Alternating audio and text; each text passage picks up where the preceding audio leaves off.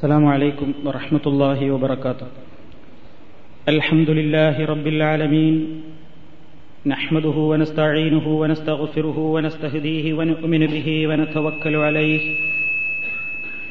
ونعوذ بالله من شرور أنفسنا ومن سيئات أعمالنا. من يهده الله فلا مضل له ومن يضلل فلا هادي له. وأشهد أن لا إله إلا الله وحده لا شريك له. وأشهد أن محمدا عبده ورسوله أرسله بالهدى ودين الحق ليظهره على الدين كله ولو كره المشركون. اللهم صل على محمد وعلى آل محمد كما صليت على إبراهيم وعلى آل إبراهيم إنك حميد مجيد. اللهم بارك على محمد وعلى آل محمد كما باركت على إبراهيم وعلى آل إبراهيم إنك حميد مجيد.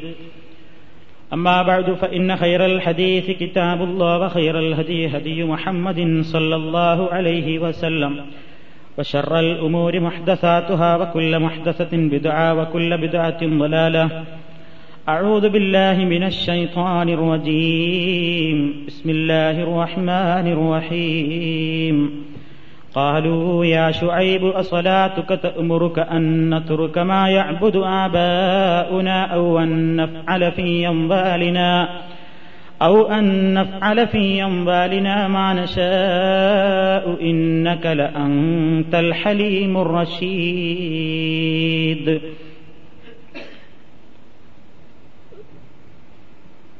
സഹോദരന്മാരെ സുഹൃത്തുക്കളെ. ഒരു ചെറിയ ഇടവേളയ്ക്ക് ശേഷം നമുക്ക് വീണ്ടും കണ്ടുമുട്ടാനും നാം തുടങ്ങിവച്ചിരുന്ന വിഷയം തുടർന്നുകൊണ്ട് ചർച്ച ചെയ്യുവാനും അവസരം ലഭിച്ചിരിക്കുകയാണ്. നമസ്കാരം എന്ന വിഷയത്തെ സംബന്ധിച്ചായിരുന്നു നമ്മൾ വിശദീകരിച്ചു കൊണ്ടിരുന്നത് നമസ്കാര സംബന്ധമായി അതിന്റെ ഷർത്തുകൾ പെട്ട പ്രധാനപ്പെട്ട ഉളു ശുദ്ധീകരണം അതോടനുബന്ധമായിട്ടുള്ള വിവിധ വിഷയങ്ങൾ നമ്മൾ വിശദീകരിച്ച് അവസാനിപ്പിച്ചിട്ടുണ്ട്. നമസ്കാരം നിർവഹണം നമസ്കാരം എങ്ങനെ നിർവഹിക്കണം എന്നത് മുതൽക്കാണ് ഇനി ചില ക്ലാസുകളിലൂടെ നിങ്ങളുടെ ശ്രദ്ധയിൽ കൊണ്ടുവരാൻ ഞാൻ ഉദ്ദേശിക്കുന്നത്. നമസ്കാരം നിർവഹിക്കാൻ നിൽക്കുന്ന നമ്മെ സംബന്ധിച്ചിടത്തോളം ഇതിന്റെ നിയമങ്ങളും ഷർത്തുകളും ഫറലുകളും സുന്നത്തുകളുമെല്ലാം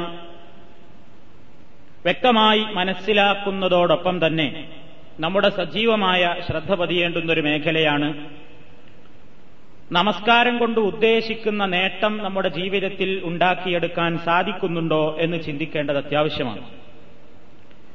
ഇന്ന് പലപ്പോഴും നമസ്കാരത്തെ സംബന്ധിച്ച് ജനങ്ങളെ ഉത്ബുദ്ധരാക്കുമ്പോൾ നിസ്കാരം ബാത്തിലായി പോകാതിരിക്കുവാനുള്ള നിയമങ്ങളും അതിന്റെ കർമ്മശാസ്ത്ര സംബന്ധമായ കാര്യങ്ങളും നമ്മൾ വിശദീകരിക്കാറുണ്ട്. അത് വളരെ അത്യാവശ്യവുമാണ്.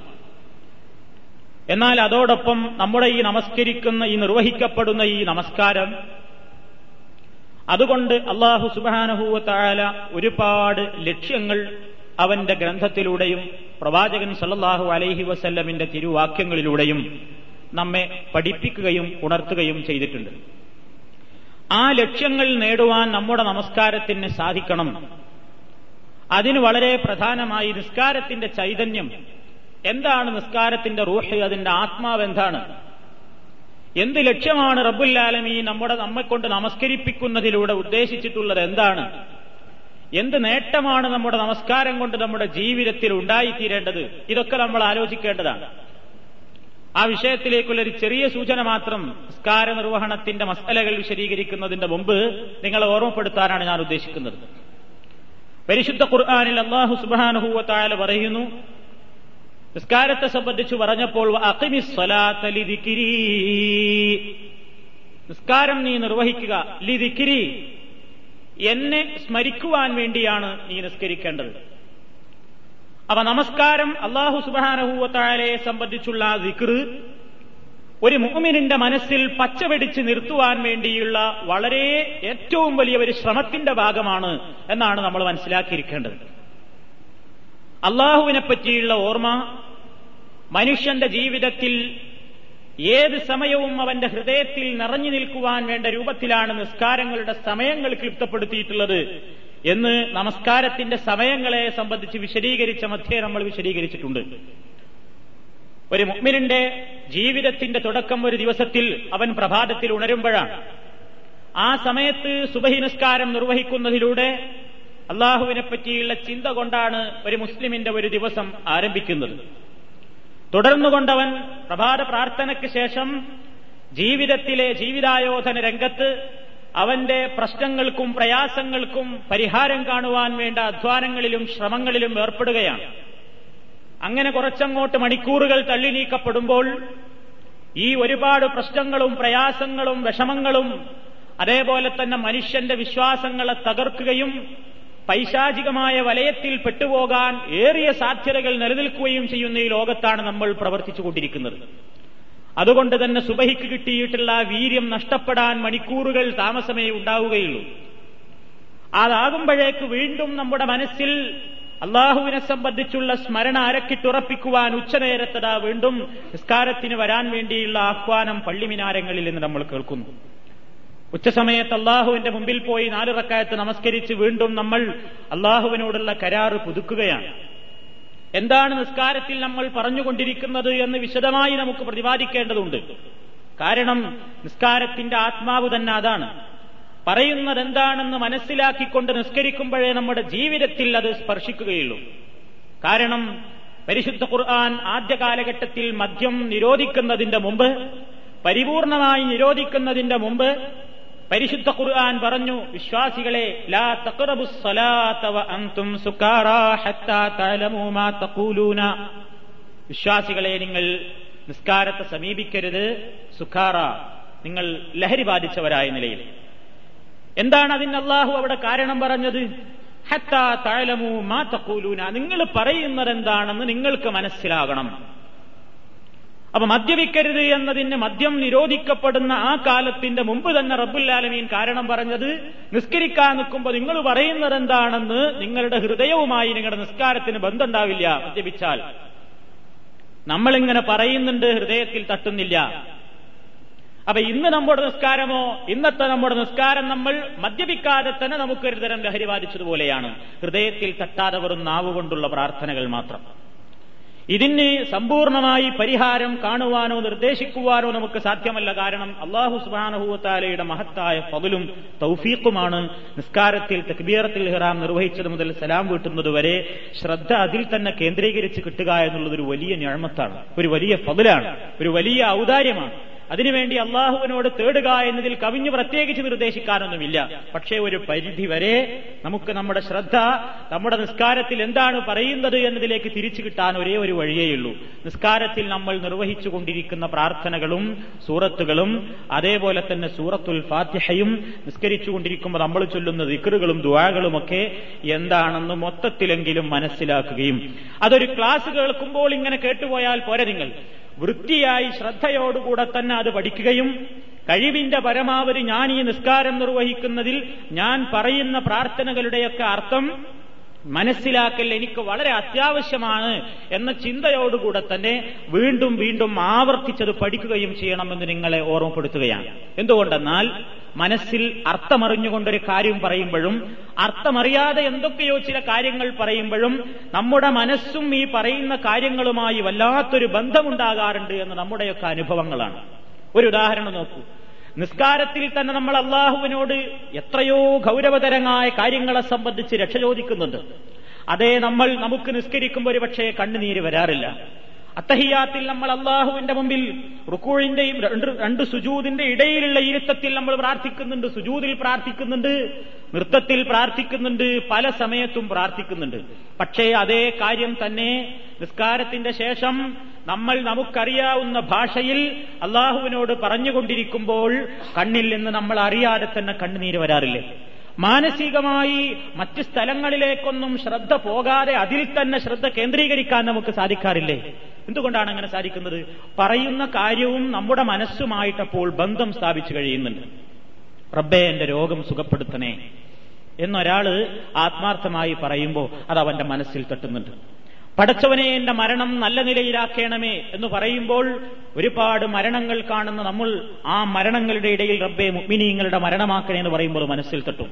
എന്തുകൊണ്ട്? പറയുന്ന വിഷയവും നമ്മുടെ നാവും തമ്മിൽ അവിടെ ബന്ധം സ്ഥാപിച്ചു കഴിഞ്ഞു. ഇതേപോലെ നമ്മുടെ നിസ്കാരത്തിൽ നമ്മൾ പറയുന്ന കാര്യങ്ങൾ എന്താണ് ഞാൻ വജ്ജഹത്തു ചൊല്ലുമ്പോൾ അള്ളാഹുവിനോട് എടുക്കുന്ന പ്രതിജ്ഞ എന്താണ്? സൂറത്തുൽ ഫാത്തിഹയിലൂടെ റബ്ബുല്ലാലമീന്റെ മുമ്പിൽ ഞാൻ കൈകെട്ടി നിന്നുകൊണ്ട് പറയുന്നത് എന്താണ്? റുക്കൂഴിൽ ഞാൻ എന്റെ നാഥനെ പുകഴ്ത്തുന്നത് എങ്ങനെയാണ്? സുജൂതിൽ ഞാൻ എന്താണ് പറയുന്നത് പ്രാർത്ഥിക്കുന്നത്? ഇടയിലിരുത്തത്തിൽ ഞാൻ എന്താണ് പ്രാർത്ഥിക്കുന്നത്? അത്തഹയാത്തിൽ ഞാൻ റബ്ബിനോട് ഏതൊക്കെ കാര്യങ്ങളിൽ നിന്നാണ് രക്ഷ ചോദിക്കുന്നത്? എന്നെങ്കിലും ചുരുങ്ങിയ ഒരു വിവരം നമ്മുടെ മനസ്സിൽ എപ്പോഴും ഉണ്ടാവുകയും ഇത് എപ്പോഴും എപ്പോഴും ആവശ്യമെന്ന് പറഞ്ഞാൽ അഞ്ചു നേരം നിർവഹിക്കപ്പെടുന്ന ഒരു കാര്യമായതുകൊണ്ട് നമ്മൾ എപ്പോഴും ആ ശ്രദ്ധയോടുകൂടെ നിർവഹിക്കണം. അപ്പോഴേ അത് അള്ളാഹുവിനെ പറ്റിയുള്ള ഒരു ദിക്കർ നമ്മുടെ മനസ്സിലുള്ള ഒരു സ്വാധീനമായി തീരുകയുള്ളൂ. അതാണ് അള്ളാഹു ഉദ്ദേശിക്കുന്നത് എന്നെ സ്മരിക്കുവാൻ വേണ്ടി നീ നിസ്കാരം നിർവഹിക്കുക. അതിനാണ് അഞ്ചു നേരം ക്ലിപ്തപ്പെടുത്തിയത് ഞാൻ പറഞ്ഞു. ഉച്ചയ്ക്ക് അതേപോലെ തന്നെ വൈകുന്നേരം പിന്നെ അസ്തമിക്കുന്നതോടുകൂടെ പിന്നെ രാത്രി അതിന്റെ എല്ലാ അർത്ഥത്തിലും ഇരുൾ മൂടിക്കഴിയുന്ന ദിവസത്തിന്റെ അവസാന സമയത്ത്. ഇങ്ങനെ എല്ലാ സമയത്തും മനുഷ്യന്റെ മനസ്സിൽ ഇങ്ങനെ അള്ളാഹിനെ പറ്റിയുള്ള ഓർമ്മ ഉണ്ടാക്കണം എന്തായി അള്ളാഹുവിനെ പറ്റിയുള്ള ഓർമ്മ? നിസ്കരിക്കുന്ന ഒരു മനുഷ്യനെ സംബന്ധിച്ചിടത്തോളം ഇനി അള്ളാഹു മറ്റൊരു സ്ഥലത്ത് പറയുന്നു എന്തിനു വേണ്ടി നിസ്കരിക്കണം? ഇന്ന സ്വലാത്ത തൻഹാ അനിൽ ഇവൽ വൽ മുൻകർ. ഇന്ന സ്വലാത്ത നിശ്ചയമായും നമസ്കാരം. തൻഹാ അത് നഹി ചെയ്യുന്നു തടയുന്നു വിരോധിക്കുന്നു. അനിൽ വൽ മുൻകർ. നീചവും നികൃഷ്ടവും വെറുക്കപ്പെടുന്നതുമായ എല്ലാ കാര്യങ്ങളിൽ നിന്നും മനുഷ്യനെ തടയുന്നതാണ് തീർച്ചയായും നമസ്കാരം അള്ളാഹു തല ശക്തിയായ സ്വരത്തിൽ തന്നെ പറഞ്ഞിരിക്കുകയാണ്. നിസ്കാരം അതിന് പര്യാപ്തമാണ് എന്ന് പഠിച്ചോൻ പറയുന്നു. അപ്പൊ നമ്മുടെ ജീവിതത്തിൽ ഇത് മാറ്റം വരണമെങ്കിൽ നിസ്കരിക്കുന്ന ഒരു മനുഷ്യന് കളവ് പറയാൻ കഴിയില്ലത്രേ. ശരിക്ക് നിസ്കരിക്കുന്ന ഒരു മനുഷ്യന് അനാവശ്യങ്ങൾ സംസാരിക്കാൻ കഴിയില്ല. ശരിക്ക് നമസ്കരിക്കുന്ന ഒരു മനുഷ്യന് അനാവശ്യങ്ങൾ ഹറാമായ ഒരു സ്വത്തവന് തിന്നാൻ കഴിയില്ല. അവന്റെ ജീവിതത്തിൽ മുഴുക്കേ മാറ്റം വരാൻ കാരണമായി തീരുന്നത് അല്ലെങ്കിൽ തീരേണ്ടത് നിസ്കാരമാണ്. ശത്രുക്കൾ വരെ ഒരു കാലത്ത് ഇതിനെ സംബന്ധിച്ച് മനസ്സിലാക്കിയിരുന്നു എന്നാണ് ഖുർആാനിൽ നമുക്ക് മനസ്സിലാക്കുവാൻ സാധിക്കുന്നത്. എല്ലാ സമൂഹങ്ങളിലും നിസ്കാരമുണ്ടായിരുന്നു എന്ന് നിങ്ങൾക്കറിയാം. ഇത് മുഹമ്മദ് നബി സല്ലാഹു അലൈഹി വസ്ല്ലമിന്റെ ഉമ്മത്തിന് മാത്രമായിരുന്നില്ല നിസ്കാരം. രൂപ ഭാവ വിശേഷണങ്ങളിൽ വ്യത്യസ്തമായ സമീപനങ്ങളും അതേപോലെ തന്നെ രൂപങ്ങളുമൊക്കെ ഉണ്ടായിട്ടുണ്ടെങ്കിലും എല്ലാ പ്രവാചകന്മാർക്കും നിസ്കാരമുണ്ടായിരുന്നു എന്നാണ് ഖുർആാനിൽ എന്ന് തന്നെ നമുക്ക് മനസ്സിലാക്കുവാൻ സാധിക്കുന്നത്. അങ്ങനെ ഷുഐബ് നബി അലഹി സ്വലാത്തു വസ്സലാം മദിയൻ ഇലാ അഹാഹും ഷുഐബ അള്ളാഹു ഖുർആാനിൽ പറയുന്നു. മദിയൻ പ്രദേശത്തിലേക്ക് മദിയൻ നിവാസികളിലേക്ക് നിയോഗിക്കപ്പെട്ട മഹാനായ ഒരു പ്രവാചകന്റെ പേരാണ് ഷുഐബ് നബി അലഹി സ്വലാത്തു വസ്സലാം. ആ പ്രവാചകൻ വരുന്ന കാലത്ത് ആ ജനതയിൽ ഷിർക്കിന് പുറമെ ഉണ്ടായിരുന്ന ചില കുഴപ്പങ്ങളും പ്രശ്നങ്ങളും ഉണ്ടായിരുന്നു. അതായത് സാമ്പത്തിക മേഖലയിൽ ഏറ്റവും വലിയ പ്രശ്നങ്ങളും അതേപോലെ തന്നെ അരാജകത്വവും നിറഞ്ഞു നിന്നിരുന്ന ഒരു സമൂഹത്തിലേക്കാണ് ഷുഐബ് നബി അലൈഹി സ്വലാത്തു വസ്സലാം നിയോഗിക്കപ്പെടുന്നത് അദ്ദേഹം വന്നിട്ടന്ന് ജനങ്ങളോട് രണ്ട് കാര്യമാണ് ഊന്നിക്കൊണ്ട് പറഞ്ഞത്. ഒന്ന് ഷിർക്കിന്റെ കാര്യം പറഞ്ഞു. അള്ളാഹുവിനെ മാത്രം ആരാധിക്കുകയും നിങ്ങൾ ആരാധിക്കുന്ന സകല ദൈവങ്ങളെയും കൈയൊഴിക്കുക. രണ്ടാമതായി അദ്ദേഹം പറഞ്ഞത് ഔഫുൽ കൈലവൽ മീസാന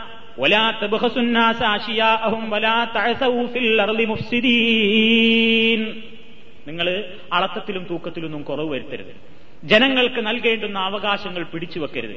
നാട്ടിൽ കുഴപ്പങ്ങളും പ്രശ്നങ്ങളും ഉണ്ടാക്കിക്കൊണ്ട് അരാജകത്വം സൃഷ്ടിക്കരുത്. ഫിത്തനയും ഫസാദും ഉണ്ടാക്കരുത്. എന്നൊക്കെ പറഞ്ഞ് അദ്ദേഹം ഇങ്ങനെ തന്റേതായ ശൈലിയിൽ റബ്ബിന്റെ വഹീ പ്രകാരം ഇങ്ങനെ സംസാരിച്ചു കൊണ്ടിരിക്കുമ്പോ നാടുകാർക്കിടയിൽ ഇങ്ങനെ മാറ്റം വന്നു. ജനങ്ങൾക്കിടയിൽ ഷുഐബ് നബി അലഹി സ്വലാത്തു വസ്സലാമിന്റെ അനുയായികൾക്കിടയിൽ മാറ്റങ്ങൾ വരാൻ തുടങ്ങുകയാണ്.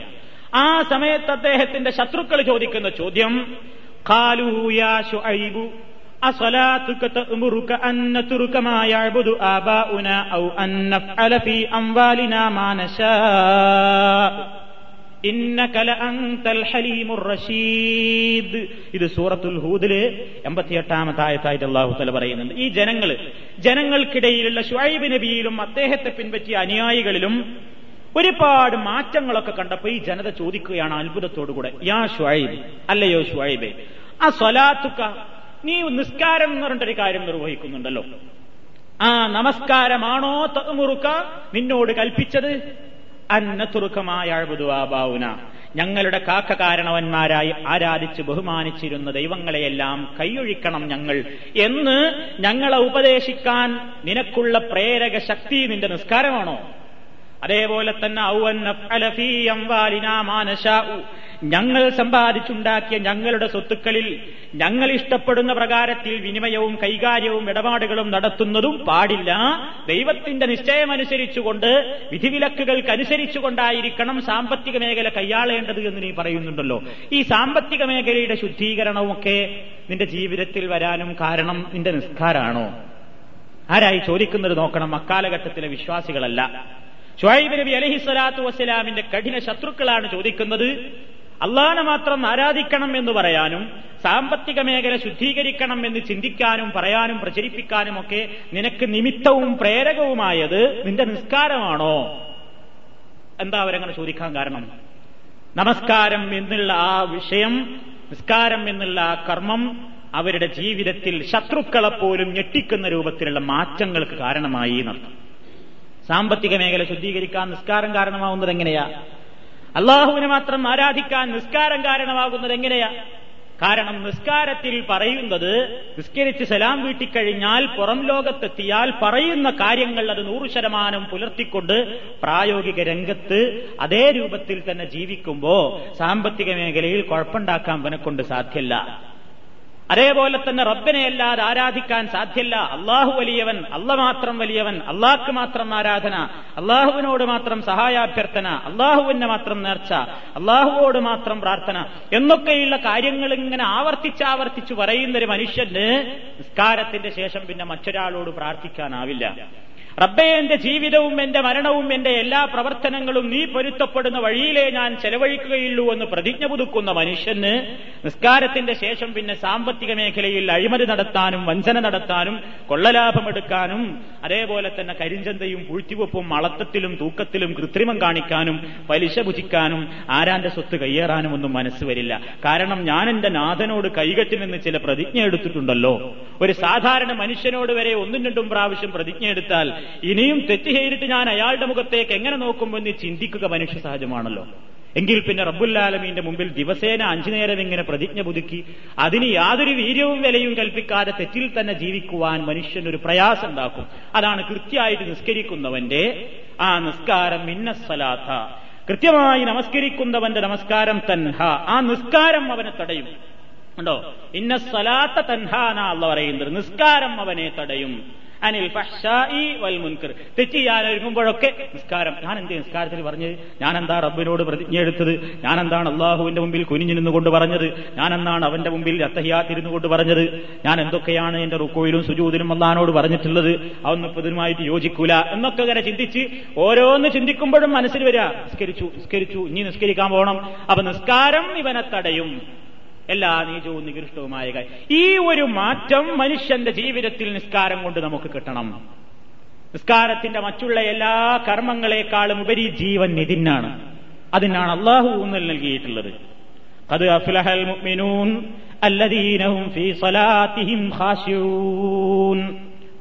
വിജയിച്ചിരിക്കുന്നു തീർച്ചയായും മുഅ്മിനീങ്ങൾ വിജയിച്ചിരിക്കുന്നു.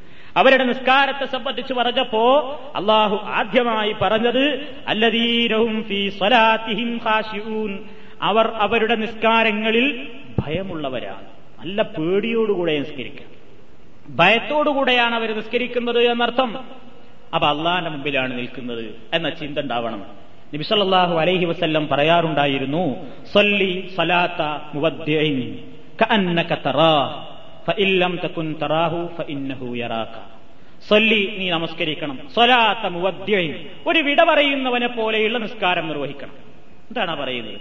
പലപ്പോഴും നമ്മൾ ഇവിടെയുള്ള ഇമാമുകൾ പലപ്പോഴും നിസ്കരിക്കാൻ നോക്കുമ്പോൾ നമ്മളോട് ആ ആ വാക്ക് പറയാറുണ്ട്. നമ്മൾ അതിന്റെ അർത്ഥം ചിന്തിച്ചോ ഇല്ലേ എന്ന് എനിക്കറിഞ്ഞുകൂടാ. പല ഇമാമിയങ്ങളും സൊഫ് ശരിയാക്കാൻ പറഞ്ഞതിന് ശേഷം ജനങ്ങളോട് പറയുന്നത് കേൾക്കാം. സൊല്ലി സലാത്ത മുവദ്യൈൻ നിങ്ങൾ പലപ്പോഴും കേട്ടിട്ടുണ്ടായിരിക്കും. എന്താണ് ആ പറയുന്നത് നമ്മൾ ചിന്തിച്ചോ? സൊല്ലി ഇനി നമസ്കരിക്കൂ സുഹൃത്തെ. സ്വലാത്ത മുവദ്യയിൻ ഈ ലോകത്ത് നിന്ന് വിട പറയുന്ന ഒരുത്തനെ പോന്റെ നിസ്കാരം നിസ്കരിക്കുക എന്ന് പറഞ്ഞാൽ നമുക്ക് നിസ്കരിക്കാൻ കൈകെട്ടി നിന്ന് സലാം കൂട്ടുമ്പോൾ നമ്മളെ മനസ്സിൽ വരണം. ഇതെന്റെ ജീവിതത്തിലെ ഒരുപക്ഷെ അവസാനത്തെ മകരിബായിരിക്കും ഇതൊരു പക്ഷേ എന്റെ ജീവിതത്തിലെ അവസാനത്തെ ഇശാനിസ്കാരമായിരിക്കും ഇതൊരു പക്ഷേ എന്റെ ജീവിതത്തിലെ അവസാനത്തെ സുബഹിയായിരിക്കും. ഇതൊരു പക്ഷേ എന്റെ ജീവിതത്തിലെ അവസാനത്തെ ദുഹറോ അസറോ ആയിരിക്കും എന്ന ചിന്ത വേണം. അപ്പോ ഇനി ഒരു നിസ്കാരം എനിക്ക് നിർവഹിക്കാൻ കിട്ടിയില്ലെങ്കിലോ അതുകൊണ്ട് ഇതെന്റെ അവസാനത്തെ നിസ്കാര. കഴിവിന്റെ പരമാവധി ഞാൻ സൂക്ഷ്മത പുലർത്തട്ടെ. അത് നിന്റെ ചിന്തക്ക് ഒരിത്തിരി അതിൽ അടിയുറപ്പിച്ച് നിർത്താൻ നിനക്ക് സാധിക്കും. അതാണ് സൊല്ലി സലാത്ത മുവദ്ദീൻ. വിട പറയുന്നവനെ പോലത്തെ നിസ്കാരം. നീ പോകേണ്ടി ദുന്യാവ് നിന്റെ അവസാനത്തെ പ്രാർത്ഥനയാണ്. ഇനി നിനക്ക് ചാൻസ് ഇല്ല എന്ന് വിചാരത്തോടു കൂടെ തന്നെ നിർവഹിച്ചോ. കന്നൊക്കെ തറാഹു നീ റബുല്ലാലമീനെ കാണുന്നുണ്ട് നിന്റെ മുമ്പിൽ എന്ന് ചിന്തിച്ചോ. നീ അവനെ കാണുന്നില്ലെങ്കിലും റഹ്മാനായ റബ്ബ് നിന്നെ കാണുന്നുണ്ട് അവനിപ്പോ നിന്നെ നോക്കിക്കൊണ്ടിരിക്കുകയാണ് എന്ന ചിന്താഗതിയോടുകൂടെ നീ നിസ്കാരം നിർവഹിച്ചോ എന്ന് റസൂലല്ല പല സമയങ്ങളിലും പറയാറുണ്ടായിരുന്നു എന്ന് ഹദീസുകൾ നമുക്ക് മനസ്സിലാക്കുവാൻ സാധിക്കും. അപ്പൊ ഇതാണ് നിസ്കാരവും നമ്മുടെ ജീവിതവുമായിട്ട് ചില ബന്ധങ്ങളുണ്ട്. അതിന് നമുക്ക് സാധിക്കണം നമ്മുടെ നിസ്കാരം കൊണ്ട്. അതിന് നമുക്ക് നമ്മുടെ ക്ലാസ്സുകളിൽ ഉപകരിക്കണം. അതിന് നമുക്ക് നമ്മുടെ പഠനങ്ങൾ പര്യാപ്തമാവണം. അതിന് വേണ്ടത് എന്താണെങ്കിൽ നമ്മൾ ചെയ്യണം എന്നർത്ഥം വെറും കുറെ ക്ലാസ് കേട്ടു. കുറേ കാസറ്റുകളിൽ നിസ്കാരത്തെ പറ്റിയായി. കുറേ കാസറ്റുകളിൽ പരലോകായി അല്ലെങ്കിൽ നോമ്പിനെ പറ്റി കുറേ കാസറ്റുകളായി അതുകൊണ്ട് നമുക്ക് കാര്യമായ ഗുണമൊന്നുമില്ല. ഇതിൽ പറയുന്ന കാര്യങ്ങൾ നിത്യേന നമ്മുടെ ജീവിതത്തിൽ ഓരോ നിമിഷവും ബന്ധപ്പെടുന്ന പ്രശ്നങ്ങളാണ്. ഒന്നാമതായി ഞാൻ നിങ്ങളോട് ആവർത്തിച്ച് ആവർത്തിച്ച് ഓർമ്മപ്പെടുത്തുന്നു എന്റെ സഹോദരന്മാരോട്. നിസ്കാരത്തിൽ നമ്മൾ എന്താണ് പറയുന്നതെന്നെങ്കിലും നമ്മൾ മനസ്സിലാക്കണം. ഹത്താ തഴലമു മാ തക്കൂലൂന്ന് നിങ്ങൾ പറയുന്നതെന്താണെന്ന് നിങ്ങൾക്ക് മനസ്സിലാവണം എന്നുള്ള പറഞ്ഞില്ലേ പറയുന്നതെന്താ നമുക്ക് തിരിയണം. നമ്മൾ എന്താ അള്ളാടെ മുമ്പിൽ നിന്നിട്ടാ പറയുന്നത്? അപ്പോഴേ നമ്മുടെ ജീവിതത്തിൽ അതിനൊരു മാറ്റമൊക്കെ ഉണ്ടാവുകയുള്ളൂ. നമുക്കറിയാത്തൊരു ഭാഷയിൽ നമ്മൾ ഇങ്ങനെ എഴുതി ഒപ്പിട്ട് പോകുന്നതോട് വലിയ കാര്യമൊന്നുമില്ല. എന്താ എഴുതി ഒപ്പിട്ടെന്ന് മനസ്സിലാവണ്ടേ? എങ്കിലല്ലേ അതിനെതിരെ ചെയ്യുമ്പോൾ ഒരു പേടിണ്ടാവുക അതുകൊണ്ട് പറയുന്നത് എന്താ എന്താ അള്ളഹാനോട് ഞാൻ പറയുന്നത്? എന്ത് പ്രതിജ്ഞയാണ് ഞാൻ പുതുക്കുന്നത്? എന്തൊക്കെയാണ് ഞാൻ ചൊല്ലി പറഞ്ഞത്? എന്നൊക്കെ ഒരു ബോധം നമുക്കുണ്ടാകാൻ നിങ്ങൾക്ക് ഉപകരിക്കണം അതിനെന്റെ കഴിവിന്റെ പരമാവധി നമ്മൾ നിസ്കാരത്തിൽ കബീറത്തിൽ ഇഹ്റാം മുതൽ സലാം വിട്ടുന്നത് വരെ നമ്മൾ നിർവഹിച്ചുകൊണ്ടിരിക്കുന്ന പ്രാർത്ഥനകൾ എന്റെ കഴിവിന്റെ പരിധിയിൽ ഒതുങ്ങി നിന്നുകൊണ്ട് ഞാൻ നിങ്ങൾക്ക് മുമ്പിൽ വിശദീകരിക്കുന്നതാണ്. നിങ്ങളത് പഠിക്കണം അതിനെപ്പറ്റി കൂടുതൽ ചിന്തിക്കണം കൂടുതൽ നമ്മുടെ നമസ്കാരം തക്കുവയുള്ള ഖുശൂള്ള ഭക്തിയുള്ള ഭയമുള്ള നിസ്കാരമാക്കി തീർക്കാൻ വേണ്ടി ശ്രമിക്കണം എന്ന് ആമുഖമായി സൂചിപ്പിച്ചുകൊണ്ട് നിസ്കാര നിർവഹണത്തിന്റേതായ വിഷയങ്ങളിലേക്ക് ഞാൻ പ്രവേശിക്കാം. ഒന്നാമതായി നമ്മൾ നിസ്കാരത്തിന് വേണ്ടി നിൽക്കുന്നത് വരെയുള്ള വിഷയങ്ങൾ നമ്മൾ വിശദമായി തന്നെ പറഞ്ഞിട്ടുണ്ട്. ഇനി നമുക്ക് തുടങ്ങാനുള്ളത് അതിന്റെ ഉദവും എല്ലാം പറഞ്ഞിട്ടുണ്ട്. സഫ് ക്രമീകരണം എല്ലാം പറഞ്ഞിട്ടുണ്ട്. ഇതാണ് എന്റെ ഓർമ്മ. ഇനി നമുക്ക് തുടങ്ങാനുള്ളത് നിസ്കാരം ആദ്യമായി നിർവഹിക്കപ്പെടുന്നത് തക്ബീറത്തുൽ ഇഹ്റാം കൊണ്ടാണ്. ഈ തക്ബീറത്തുൽ ഇഹ്റാം എന്ന് പറയുന്നത് അള്ളാഹു അക്ബർ എന്ന് പറഞ്ഞുകൊണ്ട് കൈ ഉയർത്തിക്കൊണ്ട് കൈ താഴ്ത്തി വെക്കുന്നതിനാണ് തക്ബീറത്തുൽ ഇഹ്റാം എന്ന് നമ്മളെല്ലാം പറയുന്നത്. ഇതിന്റെ മുമ്പായി ഏതൊരു കർമ്മത്തിനും അത്യാവശ്യവും അനിവാര്യവുമായിട്ടുണ്ടായിരിക്കേണ്ടുന്ന ഒരു ഘടകമുണ്ട്. അതില്ലെങ്കിൽ ഒന്നും ശരിയാവില്ല നിസ്കാരം എന്ന് മാത്രമല്ല.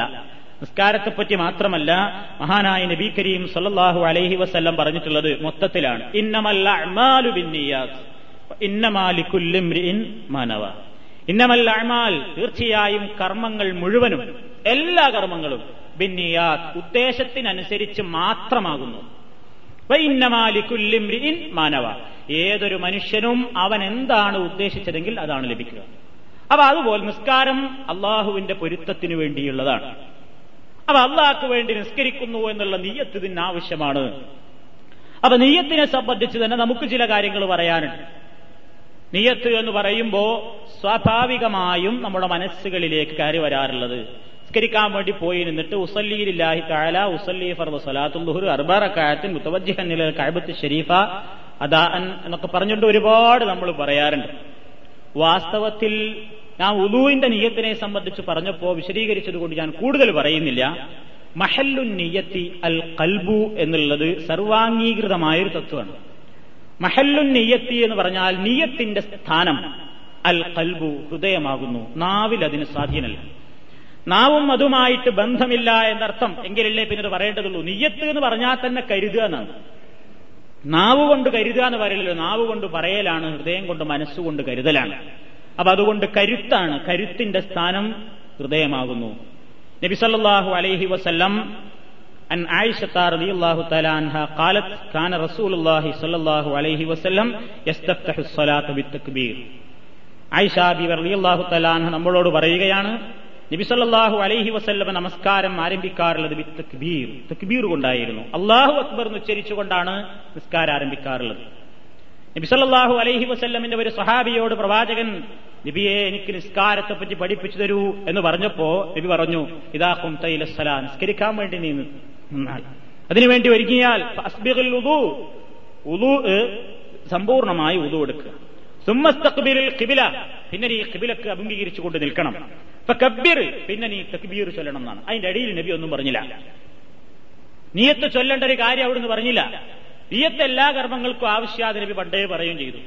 നിസ്കരിക്കാൻ നിൽക്കുമ്പോ ഒരു പറയേണ്ടുന്ന ഒരു കാര്യമായിട്ട് നബി സല്ലാഹു അലൈഹി വസ്ലം അത് പഠിപ്പിച്ചില്ല. പ്രവാചകൻ സല്ലാഹു അലൈഹി വസ്ല്ലമിന്റെ എല്ലാ കർമ്മങ്ങളും വിശദമായി രേഖപ്പെടുത്തിയിട്ടുള്ള ഒരു ഗ്രന്ഥമാണ് ഷെയ്ഖുൽ ഇസ്ലാം ഇബിനുൽ ഖയ്യിമുൽ ജൌസി അദ്ദേഹത്തിന്റെ സാദുൽ മാദിഫി ഹദി ഖൈറുൽ ഇബാദ് എന്ന പേരിലുള്ള ഒരു പുസ്തകമുണ്ട് ഒരു കിതാബുണ്ട്. ധാരാളം വാള്യങ്ങളിലുള്ള ഒരു ബൃഹൽ ഗ്രന്ഥമാണ്. ആ ഗ്രന്ഥത്തിൽ അദ്ദേഹം പ്രവാചകൻ സല്ലാഹു അലൈഹി വസല്ലമിന്റെ ജീവിതത്തിൽ നടന്നിട്ടുള്ള ഓരോ സംഭവങ്ങളും വിശദീകരിക്കും. ആ കൂട്ടത്തിൽ അദ്ദേഹം പറയുന്നു കാന സല്ലാഹു അലൈഹി വസല്ലമ ഇദാ ഖാമ ഇലസ്സലാ ഖാല അല്ലാഹു അക്ബർ. നബി സല്ലല്ലാഹു അലൈഹി വസ്ല്ലം നിസ്കാരത്തിന് വേണ്ടി ഒരുങ്ങിയാൽ നിസ്കാരക്കാൻ വേണ്ടി നിന്നാൽ അള്ളാഹു അക്ബർ എന്ന് പറയും. വലം യഖുൽ ഷൈഅൻ അത് പറയുന്നതിന്റെ മുമ്പ് റസൂലുള്ള മറ്റൊന്നും പറഞ്ഞിട്ടില്ല. വലാ തലഫല ബിൻ നീയത്തിൽ ബത്ത. ഒരിക്കലും നീയത്ത് റസൂലുള്ള ഉച്ചരിച്ചിട്ടില്ല. വലാ കാല അവിടുന്ന് പറഞ്ഞിട്ടുമില്ല. ഉസല്ലീലില്ലാഹി സലാത്ത കഥ ഞാനിതാ അള്ളാഹുവിന് വേണ്ടി ഇന്ന നിസ്കാരം നിർവഹിക്കുന്നു.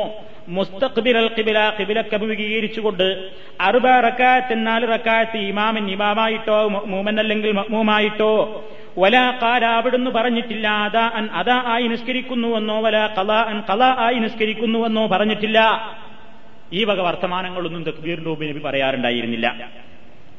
ഇതൊക്കെ പിൽക്കാലത്തുണ്ടായി തീർന്നിട്ടുള്ള അനാചാരങ്ങളാണ് എന്ന് പറഞ്ഞതിന് ശേഷം അദ്ദേഹം പറയുന്നു ലം യൻകുല്ലൻഹു കത്തു നബി സല്ലല്ലാഹു അലൈഹി വസല്ലമ തങ്ങൾ നിസ്കരിക്കാൻ വേണ്ടി നിൽക്കുമ്പോ ഇത്തരത്തിൽ ഇങ്ങനെ ഉസല്ലീലില്ലാഹി താല എന്നിങ്ങനെ നെയ്യത്തിങ്ങനെ പറയുന്നൊരു സമ്പ്രദായം ബീസിനാദിൻ സഹീഹിൻ വലാ ضعيف വലാ مسند വലാ മുർസലിൻ لفظة വാഹിദത്തൻ. സഹീഹായ ഒരു പരമ്പരയിലൂടെയോ പോകട്ടെ ദുർബലമായ ഒരു പരമ്പരയിലൂടെയെങ്കിലുമോ ഒലാ മുസ്നദിൻ സനതുള്ള ഒരു പരമ്പരയിലൂടെയോ ഒലാ മുറുസലിൻ അതല്ലാത്ത ഒരു മുറുസലായ പരമ്പരയിലൂടെയോ ലഫുലത്തൻ വാഹിദത്തൻ മിൻഹ. ഇതിൽ നിന്ന് ഒരൊറ്റ ലഫ്ള് പോലും ഒരൊറ്റ അക്ഷരം പോലും ഇങ്ങനെ നീയത്ത് ചൊല്ലിയതായിട്ട് വന്നിട്ടില്ല. ഈ നബി ചൊല്ലിയിട്ടില്ലെങ്കിൽ സഹാബാക്കിറാം നിർവഹിച്ചിട്ടുണ്ടോ? ബൽ അസ്ഹാബിഹി. മാത്രമല്ല റസൂലുള്ളാന്റെ സ്വഹാബത്തിൽ നിന്ന് ആരും തന്നെ ഇക്കാര്യം ചെയ്തിട്ടില്ല. എന്നാൽ പിൽക്കാലത്ത് ആരെങ്കിലും ചെയ്തുവോ? വലസ്തഹസനഹു അഹദും മിന താബിഈന. റസൂലുള്ളാന്റെ സ്വഹാബത്തിനെ പിന്തുടർന്നുകൊണ്ട് ജീവിച്ചിട്ടുള്ള താബീയങ്ങളിൽ നിന്ന് ആരും തന്നെ ഇതൊരു നല്ല ഏർപ്പാടായി പറഞ്ഞിട്ടില്ല. വലല്ല ഇമ്മത്തുൽ അർബ. നാല് മധുഹബിന്റെ ഇമാമീങ്ങളും പറഞ്ഞിട്ടില്ല. പിന്നെ എവിടുന്നത് ഉണ്ടായി ഉണ്ടാക്കിയതാണെന്ന് അർത്ഥം എന്നിട്ട് ഇദ്ദേഹം പറയാണ് കുറേ കാര്യങ്ങൾ പറഞ്ഞതിന് ശേഷം പിന്നെ ഇദ്ദേഹം തന്റെ ചർച്ച ഇങ്ങനെ അവസാനിപ്പിക്കുകയാണ്.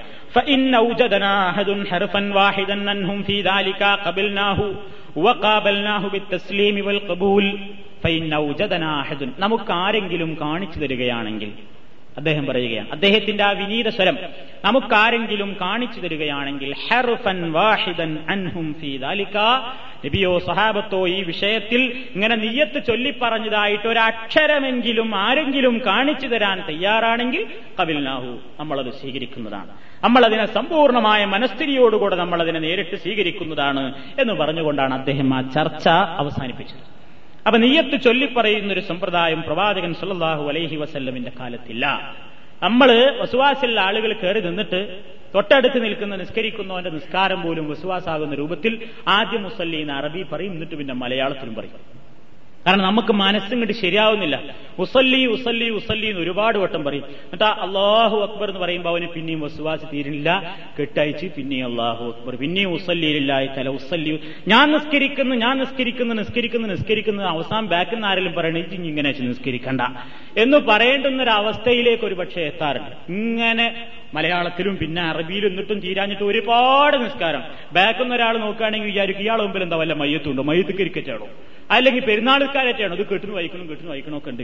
ഈ രൂപത്തിൽ ഇങ്ങനെ ആൾക്കാർ ഇങ്ങനെ വസുവാസി ഉണ്ടാക്കി തീർക്കേണ്ടുന്ന ഒരു പ്രശ്നവും ഒരു ഗൗരവമൊന്നും ഈ സ്വരത്തിലില്ല. ഗൗരവം എന്ന് പറഞ്ഞാൽ നീയത്ത് ഗൗരവമുള്ളതല്ല എന്ന് ആരും തെറ്റിദ്ധരിക്കരുത്. നീയത്ത് ഗൗരവം തന്നെയാണ് പക്ഷെ നീയത്ത് എന്ന് പറയുമ്പോഴേക്ക് നമുക്ക് ഓർമ്മ വരുന്ന ഈ ചൊല്ലിപ്പറയലും പിന്നെ റമദാ മാസത്തിൽ ആ തറാവീക്കാരം കഴിഞ്ഞിട്ട് മുസ്ലിയാർ ഇങ്ങോട്ട് വലത്തോട്ടും ഇങ്ങോട്ട് തിരിഞ്ഞിരുന്നിട്ട് പറയുന്നുണ്ടല്ലോ എന്ത്? ഇതാ അതാ ആയിട്ട് ഫറലായിട്ട് നാളത്തെ നോമ്പിനെ ഇക്കൊല്ലത്തെ നാളത്തെ എന്നിട്ട് അങ്ങനെ പറയുന്നുണ്ടല്ലോ. ഇതാണ് നമ്മുടെ മനസ്സിൽ ഇങ്ങനെ ഓർമ്മ വരിക. അപ്പൊ ഇതിങ്ങനെ ഈ ചൊല്ലി പറയുന്ന സമ്പ്രദായം ഉണ്ടല്ലോ. ഇതില്ല. നമ്മൾ മനസ്സിലാക്കണം. ഇതൊക്കെ ആയാലും ഇങ്ങനെയൊക്കെ ആണെങ്കിലും കൂടി നിസ്കരിക്കാൻ നോക്കുമ്പോൾ പിന്നെയും പറയും ചെയ്യും നമ്മൾ ഇതെന്താ അറിയില്ല. പല ആൾക്കാരും പിന്നെയും അങ്ങനെ ഇങ്ങനെ കേൾക്കുകയുള്ളൂ എന്താ എന്താ വെച്ചാൽ ഇത്തലാന്ന് പറയാണ്. ഏഹ് എന്നിട്ട് ഞാൻ കിബിലക്ക് മുന്നിട്ടിട്ട് ഞാൻ നാല് കഴുത്തി ഇമാമോട് കൂടെ അങ്ങോട്ട് തിരിഞ്ഞ് ഇങ്ങോട്ട് തിരിഞ്ഞ് എന്നിട്ട് പിന്നെ അത് പറഞ്ഞിട്ട് വിഷമം തീരാത്തത് കൊണ്ടാണ് മലയാളത്തിൽ പിന്നെ അവന്റെ മനുഷ്യന് ഇഷ്കാലി എന്നറിയില്ല ഇഷ്കാലി ഈസൽ തീരുന്നില്ല എന്നാ പറയാ. അതുകൊണ്ട് ഒന്നും കൂടി തന്റേതായ ഭാഷയിലൊന്ന് ഉറപ്പുവരുത്തും. അതൊന്നും ആവശ്യമില്ല. നിസ്കരിക്കാൻ വേണ്ടി നിൽക്കുമ്പോൾ അള്ളാഹ്ക്ക് വേണ്ടി ഇന്ന കാര്യം നിർവഹിക്കുന്നു. അതിന്റെ ഹൃദയത്തിലാണ് അതിന്റെ സ്ഥാനം. ആ സ്ഥാനം മനസ്സിൽ കരുതിയിട്ട് ആ കൃത്യമായ ആ പിന്നെ കൃത്യം നിർവഹിക്കുകയാണ് നമ്മൾ ചെയ്യേണ്ടത്. അതാണ് നെയ്യത്തിനെ പറ്റി നമുക്ക് മനസ്സിലാക്കാനുള്ളത്. പ്രവാചക ചര്യയിൽ നിന്ന് നമുക്കതാണ് മനസ്സിലാക്കുവാൻ സാധിക്കുന്നത്. പിന്നെ ആരും തന്നെ മധുഹബിന്റെ ഇമാമ്യങ്ങളിൽപ്പെട്ട ആരും തന്നെ നെയ്യത്തിങ്ങനെ ഉറക്കപ്പറയിൽ നിർബന്ധം ആരും പറഞ്ഞിട്ടില്ല നിർബന്ധമാണെന്ന് ഒരൊറ്റ മധുബിന്റെ ഇമാമ്യങ്ങളും അങ്ങനെ ആരും പറഞ്ഞിട്ടില്ല. അതുകൊണ്ട് നീയത്തിന്റെ സ്ഥാനം ഹൃദയമാണ്. ആ ഹൃദയത്തിലാണ് അതിന്റെ സ്ഥാനം. ഹൃദയത്തിൽ ഓർമ്മല്ലാതെ കുറെ ചൊല്ലിയിട്ട് കാര്യമൊന്നുമല്ല. അള്ളാഹ്ക്ക് വേണ്ടി നിസ്കരിക്കുന്നു എന്നുള്ള ചിന്താഗതി നമ്മുടെ മനസ്സിൽ ഉണ്ടാക്കി തീർക്കും. അതിന്റെ ശേഷം നീത്ത് കഴിഞ്ഞാൽ പിന്നെ നമ്മുടെ തെക്കുബീറത്തിൽ ഇഹ്റാമാണ്. നബിസല്ലാഹു അലൈഹി വസ്ല്ലം പറഞ്ഞു സലാത്തി നിസ്കാരത്തിന്റെ താക്കോൽ അത്തഹൂർ ശുദ്ധീകരണമാണ്. നിസ്കരിക്കണം എന്നുണ്ടെങ്കിൽ ആ പൂട്ട് തുറക്കൽ എന്തുകൊണ്ടാണ്? ഉതു വേണം. ഉതില്ലാത്തവന് നിസ്കരിക്കാൻ പറ്റില്ല. ഏതുപോലെ ചാവില്ലെങ്കിൽ തുറക്കാൻ പറ്റൂല. അപ്പൊ ഇതിന് തുറക്കാനുള്ള യന്ത്രം ഏതാണ്? ഉപകരണം ഏതാണ്? ഉതുവാണ് ഒ തഹരീമുഹ അത്തരം കാര്യങ്ങളൊക്കെ പിന്നെ ഹലാലായി. അതാണ്. നബിസല്ലാഹു അലൈഹി വസ്ലം പറഞ്ഞത്. ഈ സമയത്ത് നമ്മൾ എന്ത് ചെയ്യണം? കൈ ഉയർത്തണം എന്നുള്ളത് പ്രവാചകന്റെ ചര്യയാണ് നാല് സന്ദർഭങ്ങളിൽ മഹാനായ നബി സിരിമേനി സല്ലാഹു അലൈഹി വസ്ല്ലം നിസ്കരിക്കുമ്പോൾ കൈ ഉയർത്തിയിട്ടുണ്ട്. ആ നാല് സന്ദർഭങ്ങളും വ്യക്തമായി സഹിഹായ ഹദീസുകളിൽ വന്നിട്ടുണ്ട്. ഇരുപത്തിരണ്ടോളം സഹാബികളിൽ നിന്ന് ഇരുപത്തിരണ്ടോളം സഹാബികൾ കണിശമായി ഈ വിഷയത്തിൽ പ്രവാചകന്റെ ഹദീസുകൾ ഈ വിഷയത്തിൽ റിപ്പോർട്ട് ചെയ്തിട്ടുണ്ട്. പ്രവാചകൻ കൈയുയർത്തിയിട്ടുള്ള സന്ദർഭങ്ങളെപ്പറ്റി പറയുന്നിടത്ത് പണ്ഡിതന്മാരായ ഇരുപത്തിരണ്ടോളം സഹാബത്തിന്റെ പേരിങ്ങനെ ഓരോന്നോരോന്നായിട്ട് എടുത്തു പറഞ്ഞിട്ടുണ്ട്. പ്രഗത്ഭരായ സഹാബാ കിറാം പ്രതിയുള്ളാഹുവൻ ഈ മഹത്തായ ഈ സന്ദർഭങ്ങൾ ഏതൊക്കെയാണ്? അബ്ദുല്ലാഹിബിൻ ഉമർ റളിയല്ലാഹു തആല പറയുന്നു كان النبي صلى الله عليه وسلم إذا قام إلى الصلاة رفع يديه حتى يكون حذو منكبيه ثم يكبر فإذا أراد أن يركع رفعهما مثل ذلك وإذا رفع رأسه من الركوع رفعهما كذلك وقال سمع الله لمن حمد ربنا ولك الحمد അള്ളാഹുവിന്റെ പ്രവാചകൻ സല്ലല്ലാഹു അലൈഹി വസ്ല്ലം ഇതാ കാമയിലസ്വലാത്തി നിസ്കരിക്കാൻ വേണ്ടി നിന്നാൽ റഫായദൈഹി തന്റെ ഇരുകരങ്ങളും ഉയർത്താറുണ്ടായിരുന്നു. ഹത്തായക്കൂന ഹതുവ മങ്കിബൈഹി രണ്ട് ചുമലിന്റെ അത്ര ഉയരുന്നതുവരെ. ഇപ്പൊ ചുമലിന്റെ അത്ര ഉയർത്തലും മതി. പിന്നെ അവർ ഉപ്പമാക്കാന നബിസല്ലാഹു അലൈഹി വസ്ല്ലം ചില സന്ദർഭങ്ങളിൽ കൈ ഉയർത്തുമ്പോൾ ഏതുവരെ എത്തിയിരുന്നു? ഉദുനൈഹി. രണ്ട് കൈയും ഈ ചെവിന്റെ ഈ പിടുക്കിണ്ടെത്തോളം ചിലപ്പം കണ്ടു ഉയർത്തും. അപ്പൊ ഇത്ര ആയാലും മതി. രണ്ട് ചുമൽ എന്ന് പറയുന്നത് ഇപ്പൊ ഇതാണല്ലോ മൻകിബ് എന്നതാണ് ഇതുവരെ ഉയർത്തിയാലും മതി. ചില സന്ദർഭങ്ങളിൽ നബി കുറച്ചും കൂടെ അത്രയാക്കിയിട്ട് ചെവിന്റെ പിടുക്കത്തോളം ഉയർത്താറുണ്ടായിരുന്നു. അപ്പൊ അങ്ങനെ അത്രയാണ് ഉയർത്തേണ്ടത്. അങ്ങനെ ഉയർത്തിയ അള്ളാഹു അക്ബർ നബി പറയും. അപ്പൊ അതാണ് ഒന്നാമതായിട്ട് കൈ ഉയർത്തേണ്ട സന്ദർഭം. സ്കരിക്കാൻ വേണ്ടി തുടങ്ങുമ്പോഴുള്ള ഒന്നാമത്തെ തക്ബീറത്തുൽ ഇഹ്റാമിൽ കൈ ഉയർത്തണം. മറ്റൊന്ന് റുക്കോയിലേക്ക് പോകാൻ ഉദ്ദേശിക്കുമ്പോൾ. ഉണ്ടോ? ഫാത്തിഹയും സൂറത്തും കഴിഞ്ഞിട്ട് നമ്മൾ റുക്കോയിലേക്ക് പോകുമ്പോൾ അള്ളാഹു അക്ബർ എന്ന് പറഞ്ഞിട്ട് വേണം ഉയർത്താൻ. ഇത് നമ്മൾ പലപ്പോഴും ചെയ്യാറില്ല. അല്ലേ പല ബഹുഭൂരിപക്ഷം ആൾക്കാർ ഈ സുന്നത്ത് കൈയൊഴിക്കാറാണ് പതിവ്. എന്തുകൊണ്ടാ? അറിവില്ലാത്തതുകൊണ്ടാണ്. അപ്പൊ അതുകൊണ്ട് നമ്മൾ ഇനി ഈ കാര്യം ശ്രദ്ധിക്കണം. നാല് സന്ദർഭങ്ങളും നമ്മൾ മറക്കരുത്.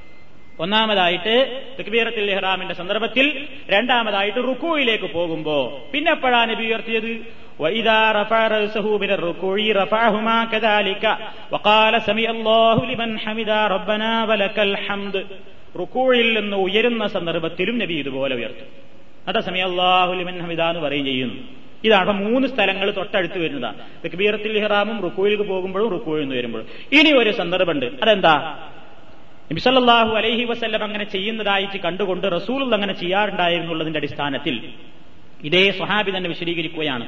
അദ്ദേഹത്തിന്റെ പതിവെന്തായിരുന്നു? അബ്ദുല്ലാഹിബിൻ ഉമർ അലി അള്ളാഹു തലാനുവിന്റെ പതിവെന്തായിരുന്നു? അന്നഹു കാന ഇദാ രണ്ട് റക്കായത്തിൽ അവസാനിച്ചതിന്റെ ശേഷം നമ്മളൊരു ആദ്യത്തെ അത്തഹിയാത്തിൽ ഇരിക്കുമല്ലോ. മൂന്ന് റക്കായത്തുള്ള നിസ്കാരാണെങ്കിലും നാല് റക്കായത്തുള്ള നിസ്കാരാണെങ്കിലും സുബഹിക്കൊഴികെ എല്ലാ നിസ്കാരത്തിലും രണ്ട് അത്തഹിയാത്തുണ്ട് അപ്പൊ ആദ്യത്തെ അത്തഹിയാത്തിൽ ഇരുന്നിട്ട് മൂന്നാമത്തെ റക്കായത്തിലേക്ക് ഉയരുമ്പോ ആ നൃത്തത്തിൽ അള്ളാഹു അക്ബർ എന്ന് പറഞ്ഞിട്ട് വേണം കൈകെട്ടാൻ ഇങ്ങനെ നാല് സന്ദർഭങ്ങൾ നബിസല്ലാഹു അലഹി വസ്ല്ലം ഇങ്ങനെ നിർവഹിക്കാറുണ്ട്. എന്ന് നോക്കൂ നിങ്ങൾ ഇതിലേറ്റവും സങ്കടകരമായ ഒരു വശമുണ്ട്. ഈ നാല് സന്ദർഭങ്ങളിൽ മൂന്ന് സന്ദർഭങ്ങളെയും ഹനഫി മധുഹബിന്റെ അനുയായികൾ നിഷ്കരുണം ഉപേക്ഷിച്ചിരിക്കുകയാണ്. മധുഹബ് മനുഷ്യന്റെ തലക്ക് ബാധിച്ചു കഴിഞ്ഞാൽ സംഭവിക്കാവുന്ന ഒരു അസുഖമാണ്. മഹാനായ നബി കരീം സല്ലാഹു അലൈഹി വസ്ല്ലം പത്തിരുപത്തിരണ്ട് സ്വഹാബികൾ നമുക്ക് പഠിപ്പിച്ചിരുന്നു നബി അങ്ങനെ ചെയ്യാറുണ്ടായിരുന്നു അങ്ങനെ ചെയ്യണം. എന്നാൽ നിങ്ങൾ പള്ളികളിൽ ശ്രദ്ധിച്ചു നോക്കൂ ഒരു വിഭാഗം ആളുകൾ നിസ്കരിക്കാൻ വേണ്ടി ആ തക്ബീരത്തിൽ ഇറാൻ കിട്ടുമ്പോൾ അള്ളാഹു അക്ബർ പറയുന്നത് ഒഴിച്ചാൽ പിന്നെ അവരുടെ കൈ പിന്നെ പൊങ്ങുകയല്ല പോകുമ്പോഴുമില്ല സമയല്ലാഹു പിന്നെ പറയുമ്പോഴുമില്ല. ആദ്യത്തെ രണ്ട് റക്കായത്ത് കഴിഞ്ഞിട്ട് അത്തഹിയാത്ത് നിർവഹിച്ച് മൂന്നാമത്തെ റക്കായത്തിലേക്ക് വരുമ്പോഴും അങ്ങനെ ചെയ്യുന്നില്ല. ആരായിരുന്നു ചെയ്യുന്നത്? ചോദിച്ചാൽ പറയും ഞങ്ങൾ ഹനഫികളാണ്. ഇമാം അബു ഹനീഫത്തുൽ കൂഫി റഹ്മത്തുല്ലാഹി അലഹിയിലേക്ക് ചേർത്തുകൊണ്ട് പറയുന്ന ഒരു മധുഹബിന്റെ പേരാണ് ഹനഫി മധുഹബ് അദ്ദേഹം അതിന് ഉത്തരവാദിയാണോ? ഒരിക്കലുമല്ല. നമ്മൾ ആരും അങ്ങനെ തെറ്റിദ്ധരിക്കരുത്. ഹനഫി ഇമാം ഒരിക്കലും ഇങ്ങനെ ചെയ്യരുതെന്ന് പറഞ്ഞിട്ടില്ല. അദ്ദേഹം അങ്ങനെ ആ രൂപത്തിൽ നിർവഹിച്ചത് അദ്ദേഹത്തിന് അന്ന് ഹദീസ് കിട്ടിയിട്ടില്ല. നബി ഇങ്ങനെ നാല് സന്ദർഭങ്ങളിൽ ഉയർത്താറുണ്ടായിരുന്നു എന്ന് മഹാനവറുകൾക്ക് കിട്ടാത്തത് കൊണ്ടാണ് അദ്ദേഹം അതിനെ സംബന്ധിച്ച് പറയാതിരുന്നത്. അവരൊക്കെ വലിയ വിനീതരായിരുന്നു. അവർ തന്റെ സമൂഹത്തോട് എന്താണ് പറഞ്ഞത്? ഇതാ സഹൽ ഹദീസ് ഫഹുവ ഹദീസ് സഹിഹായി വന്നാ പിന്നെ എന്റെ മധുഹബ് ഹദീസാണ് എന്റെ അഭിപ്രായത്തിന് പിന്നെ വിലയില്ല എന്നാ അവരൊക്കെ പറഞ്ഞത് എല്ലാ ഇമാമിയങ്ങളും അങ്ങനെ പറഞ്ഞിട്ടുണ്ട്. പ്രത്യേകിച്ച് അദ്ദേഹം പറഞ്ഞു ഇതാ കുൽത്തു കൗലൻ യുഖാലിഫു കിതാബ് അല്ലാഹി സുബ്ഹാനഹു വ തആല വ ഖബറ റസൂലി സല്ലല്ലാഹു അലൈഹി വസല്ലം ഫതുറുകു ഖൗലി. എത്ര വിനീതമായ സ്വരമാണത്.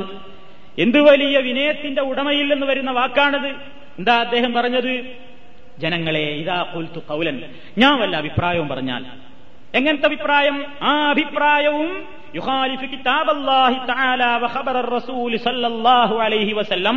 എന്റെ അഭിപ്രായവും അള്ളാഹുവിന്റെ പരിശുദ്ധ ഖുർആനും പ്രവാചക തിരുമേനി സല്ലല്ലാഹു അലൈഹി വസല്ലമിന്റെ വാക്യങ്ങളും എന്റെ അഭിപ്രായങ്ങളും തമ്മിൽ എതിരാകുന്നുണ്ടെങ്കിൽ കൂട്ടിമുട്ടുന്ന അവസരം വരുന്നുണ്ടെങ്കിൽ ഞാനത് മനഃപൂർവം പറഞ്ഞതല്ല. അതുകൊണ്ട് ഫത്തുറുക്കൂ കൗലി എന്റെ അഭിപ്രായം നിങ്ങൾ വലിച്ചെറിയണം.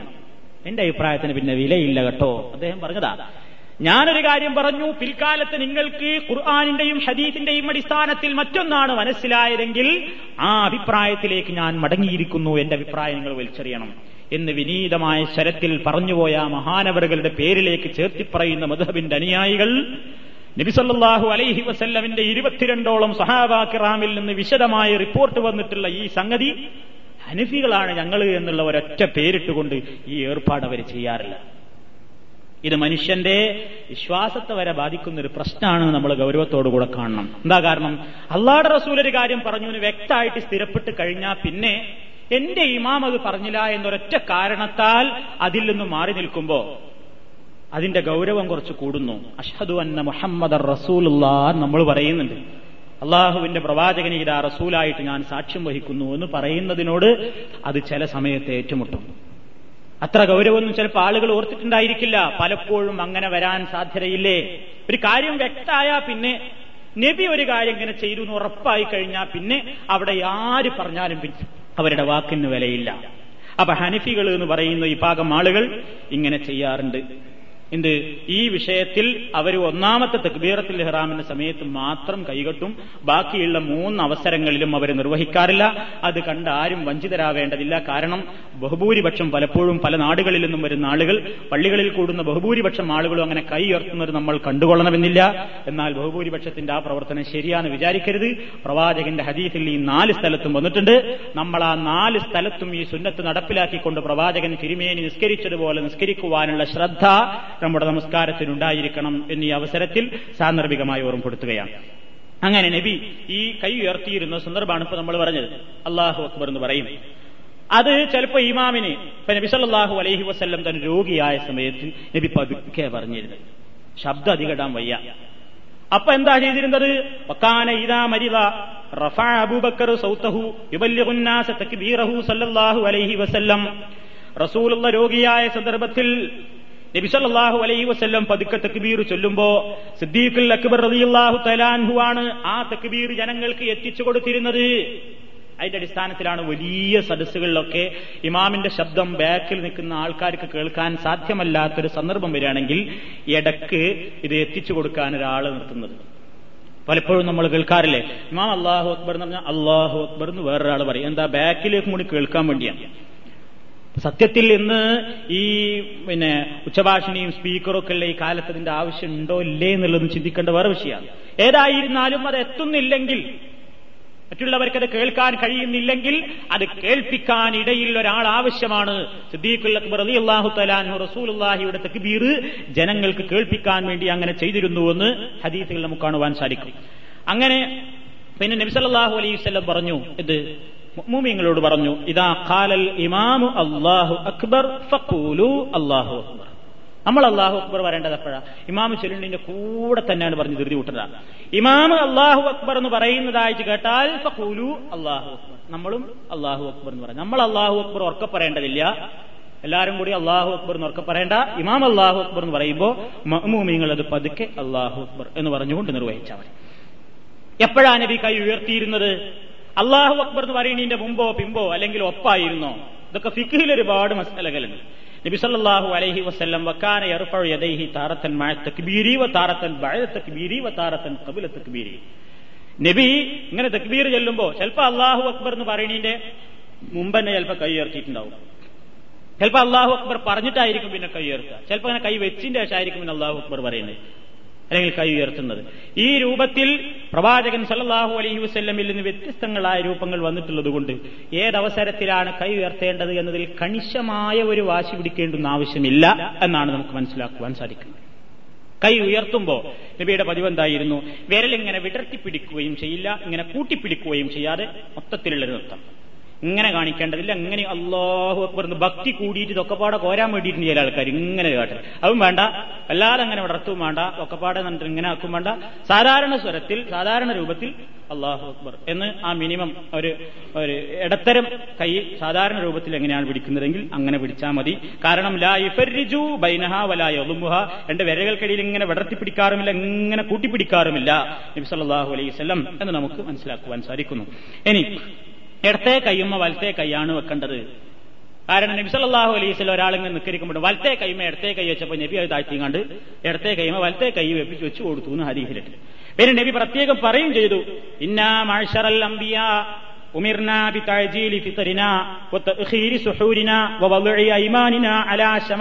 ഫിസ്സലാത്തി.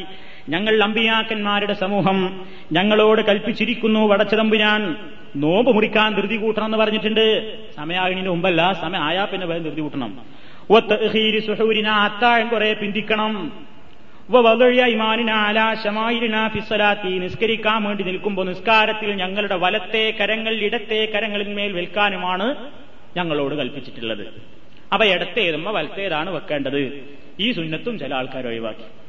കൈ തന്നെ കെട്ടണ്ടെന്നാക്കി ഇനി എവിടെ പള്ളമ്മലോ പൊക്കലിന്റെ ചോട്ടിലോ നെഞ്ചത്തോ ഒന്നും വേണ്ട. എവിടെയും വെക്കണ്ട. കൈ തന്നെ കെട്ടണ്ടാച്ചാ പിന്നെ പ്രശ്നമല്ലല്ലോ എന്ന രൂപത്തിലാക്കി ചില ആൾക്കാർ. അതും നമുക്ക് പള്ളിയിൽ ഇഷ്ടം പോലെ കാണാൻ സാധിക്കും. ചില മനുഷ്യന്മാർ പള്ളിയിലാണ് പോയി നാ നിർത്താൻ നോക്കും. പിന്നെ അവർ കൈയൊന്നും കെട്ടൂല പൊക്കൂല ഒന്നുമില്ല. ആ അറ്റൻഷൻ ആയിട്ടൊരു നിർത്താണ് മഹാനായ നബിസല്ലാഹു അലൈഹി വസ്ല്ലം കൈ കെട്ടിയിട്ടുണ്ട്. കൈ കെട്ടി നിൽക്കുന്ന ആ സുന്നത്ത് നമ്മൾ ഒഴിവാക്കരുത്. എന്റെ മതബിന്റെ ഇമാം ഇമാം മാലിക്ക് തന്നെ അഭിപ്രായത്തിൽ നിന്ന് പിൻവാങ്ങിയിട്ടുണ്ട് എന്നാണ് പിൽക്കാലത്ത് ചില എന്തെങ്കിലും നമുക്ക് കിതാബുകൾ നമുക്ക് കാണാൻ സാധിക്കുന്നത്. ഇമാം മാലിക്കിലേക്ക് ചേർത്തിക്കൊണ്ട് മാലിക് ഈ മദ്ഹബിന്റെ അനുയായികൾ എന്ന് പറയുന്ന ആൾക്കാരാണ് ഈ കൈകെട്ടാതെ തൂക്കിട്ടുകൊണ്ട് നിൽക്കുന്ന ആളുകൾ. പക്ഷേ അദ്ദേഹം തന്നെ ആ അഭിപ്രായത്തിൽ നിന്ന് പിൽക്കാലത്ത് മാറിയിട്ടുണ്ട് എന്ന് വരെ ചില ഇമാമിങ്ങൾ അഭിപ്രായം പറഞ്ഞിട്ടുണ്ട്. ഈ മാറിയില്ലെങ്കിലും മാറിയാലും പ്രശ്നമല്ല. അള്ളാടെ റസൂൽ കൈ കെട്ടിയിരുന്നു എന്ന് ബുഹാരിലൊക്കെ ഉണ്ട്. അതുകൊണ്ട് ഇടത്തെ കൈമ വലത്തെ കൈ കെട്ടുക ആ സമ്പ്രദായം കെട്ടുക. പിന്നെ എവിടെ കെട്ടണം അത് വലിയൊരു തർക്കമാണ് വേറെ ചില ആൾക്കാർ ഇതിന്റെ പേരിൽ ഇസ്ലാഹി പ്രസ്ഥാനത്തെ കളിയാക്കാറുണ്ട്. മുജാഹിദീങ്ങൾ എന്ന് ആരാണ്? കൈ അവിടെ കെട്ടണം എന്നതിന്റെ പേരിൽ വാദപ്രതിവാദവും കുത്തും കൊലപാതകവും പള്ളിപൂട്ടലും മദ്രസ അടപ്പിക്കലും മഹല്ല് ഭിന്നിപ്പിക്കലുമായി നടക്കുന്ന ഒരു വിഭാഗം ആളുകൾ. അന്താരാഷ്ട്ര പ്രശ്നങ്ങളെ സംബന്ധിച്ചൊന്നും അവർക്കൊരു ചിന്തയില്ല. അവർക്ക് ആകെപ്പാട പ്രശ്നം കൈ അവിടെ കെട്ടണം എന്നുള്ളത് മാത്രമേ ഉള്ളൂ. തറാവീന്റെ റക്കായത്ത് എത്രയാണ്? കുനൂത്തപ്പോ വേണോ വേണ്ടേ? ഇങ്ങനെയാണ് പറഞ്ഞിട്ടതിന് ആ ശരിയല്ലേ നമ്മൾ എന്തേ പറയുന്നുള്ളൂ? ഇതിന്റെ പേരിൽ വാദപ്രതിവാദം വേണമെന്നോ തർക്കം വേണമെന്നൊന്നും നമുക്ക് അഭിപ്രായമല്ല. എന്തേ അഭിപ്രായമുള്ളൂ? എന്തേ അഭിപ്രായമുള്ളൂ? കൈ കെട്ടിക്കോളണം തന്നെയല്ലല്ലോ എന്നും ചോദിക്കും. ആ വേണ്ട. കൈ കെട്ടിക്കോളണം എന്നില്ല നിങ്ങൾ തൂക്കിട്ടുന്നോളിയും കൈ കെട്ടുകയാണെങ്കിൽ എവിടെ കെട്ടണമെന്ന് അത്രേ നമ്മൾ പറയുന്നുള്ളൂ. കൈ എവിടെങ്കിലും വെക്കുകയാണെങ്കിൽ നബി എവിടെങ്കിലും ഒന്ന് വെച്ചിട്ടുണ്ടാവുമല്ലോ. കൈ വെച്ചു എന്നുണ്ടെങ്കിൽ പിന്നെ എവിടെങ്കിലും ഒന്ന് വെച്ചിട്ടുണ്ടാവും. അത് എവിടെയെന്ന് ഹദീസിൽ നോക്കി വളരെ എളുപ്പമുണ്ട്. എവിടെയാണ് നബി സല്ലല്ലാഹു അലൈഹി വസല്ലം വെച്ചത്? വക്കാന വസായിദി നബി തന്റെ വലത്തെ കൈ വെക്കാറുണ്ടായിരുന്നു. വല ലഹരി കഫിഹിൽ അടുത്തേ ഇടത്തെ ഇവിടെ വെക്കാം. വർ റുസുഖി ഇവിടെ വെക്കാം. വസ്സായിദി ഇവിടെയും വെക്കാം.